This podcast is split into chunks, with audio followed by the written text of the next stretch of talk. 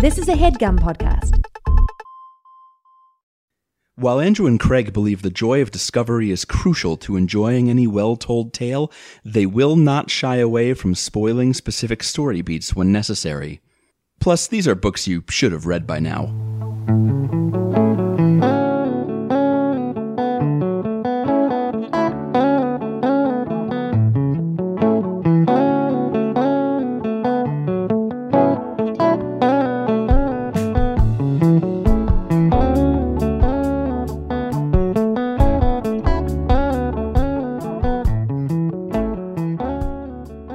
Hey, everybody, it's Craig and Andrew from Overdue.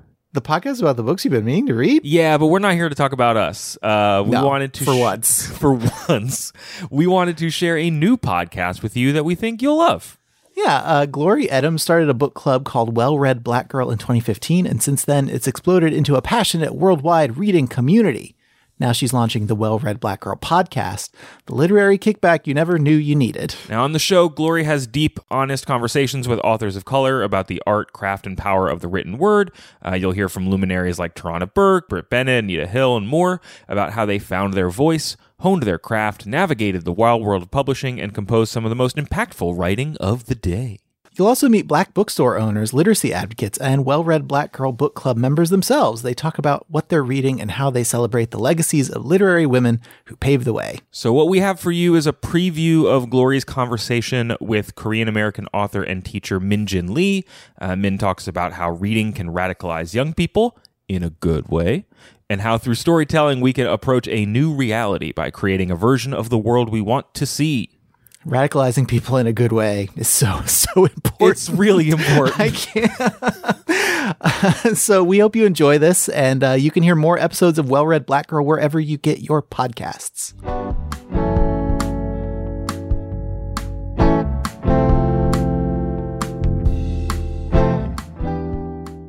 You're not only a, a, phenomenal writer, you're also an incredible lawyer as well. And your trajectory has just had so many unconventional turns.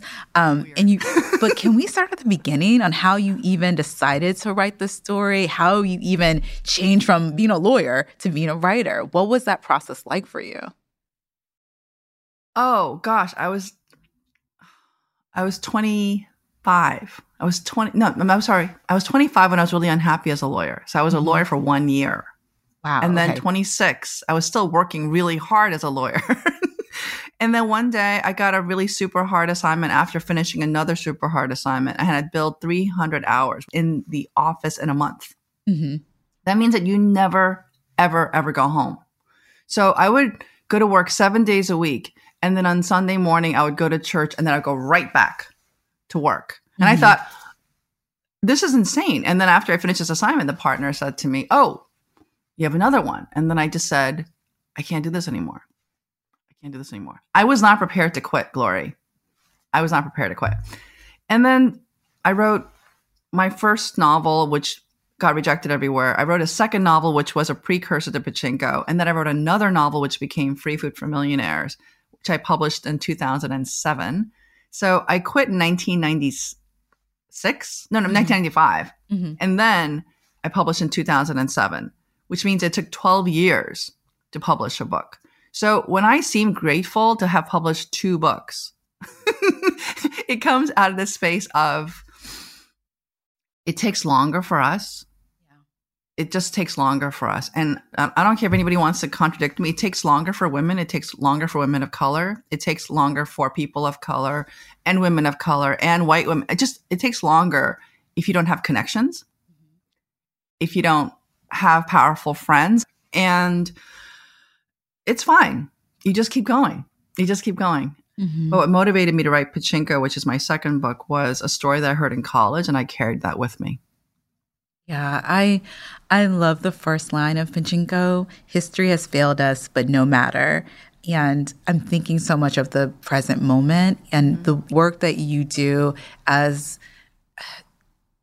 I mean, would you call yourself a historian? Do you feel like you sit and at that seat as a literary historian? Oh golly, you know, that's a real honorific for me because I have so much respect for history and for historians.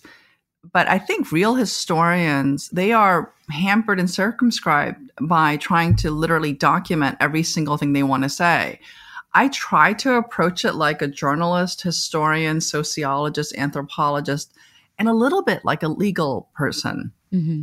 because I'm so pissed about everything. Like I'm so angry about everything around the world because I'm so disappointed. People don't think I'm an angry person when they meet me, but inside I'm pissed. I just want you to know that behind this smile, I'm really angry because I think things are so unfair. I Yeah. think things are so unfair. And I think it's because I'm so attached to fairness for the world, for everybody, that even when I'm really happy, there's a part of me that feels so heartbroken about the fact that there's so much poverty. And I'm also really upset about how people get away with and how things are so unfairly done. And I'm trying to figure out, well, how does my work as a writer approach that? What can Yeah. I do to sort sort of create change?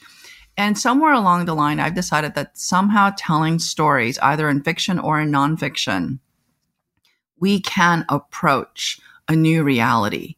So even though I'm writing history for my second book, in a way, I'm actually creating a new version of the world that I want.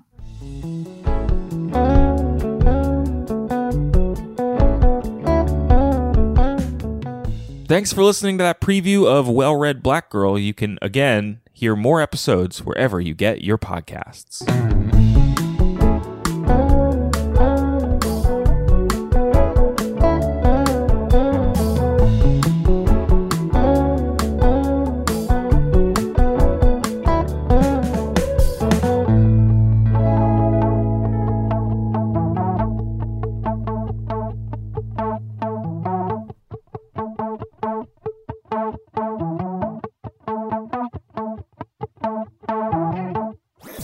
That was a headgum podcast.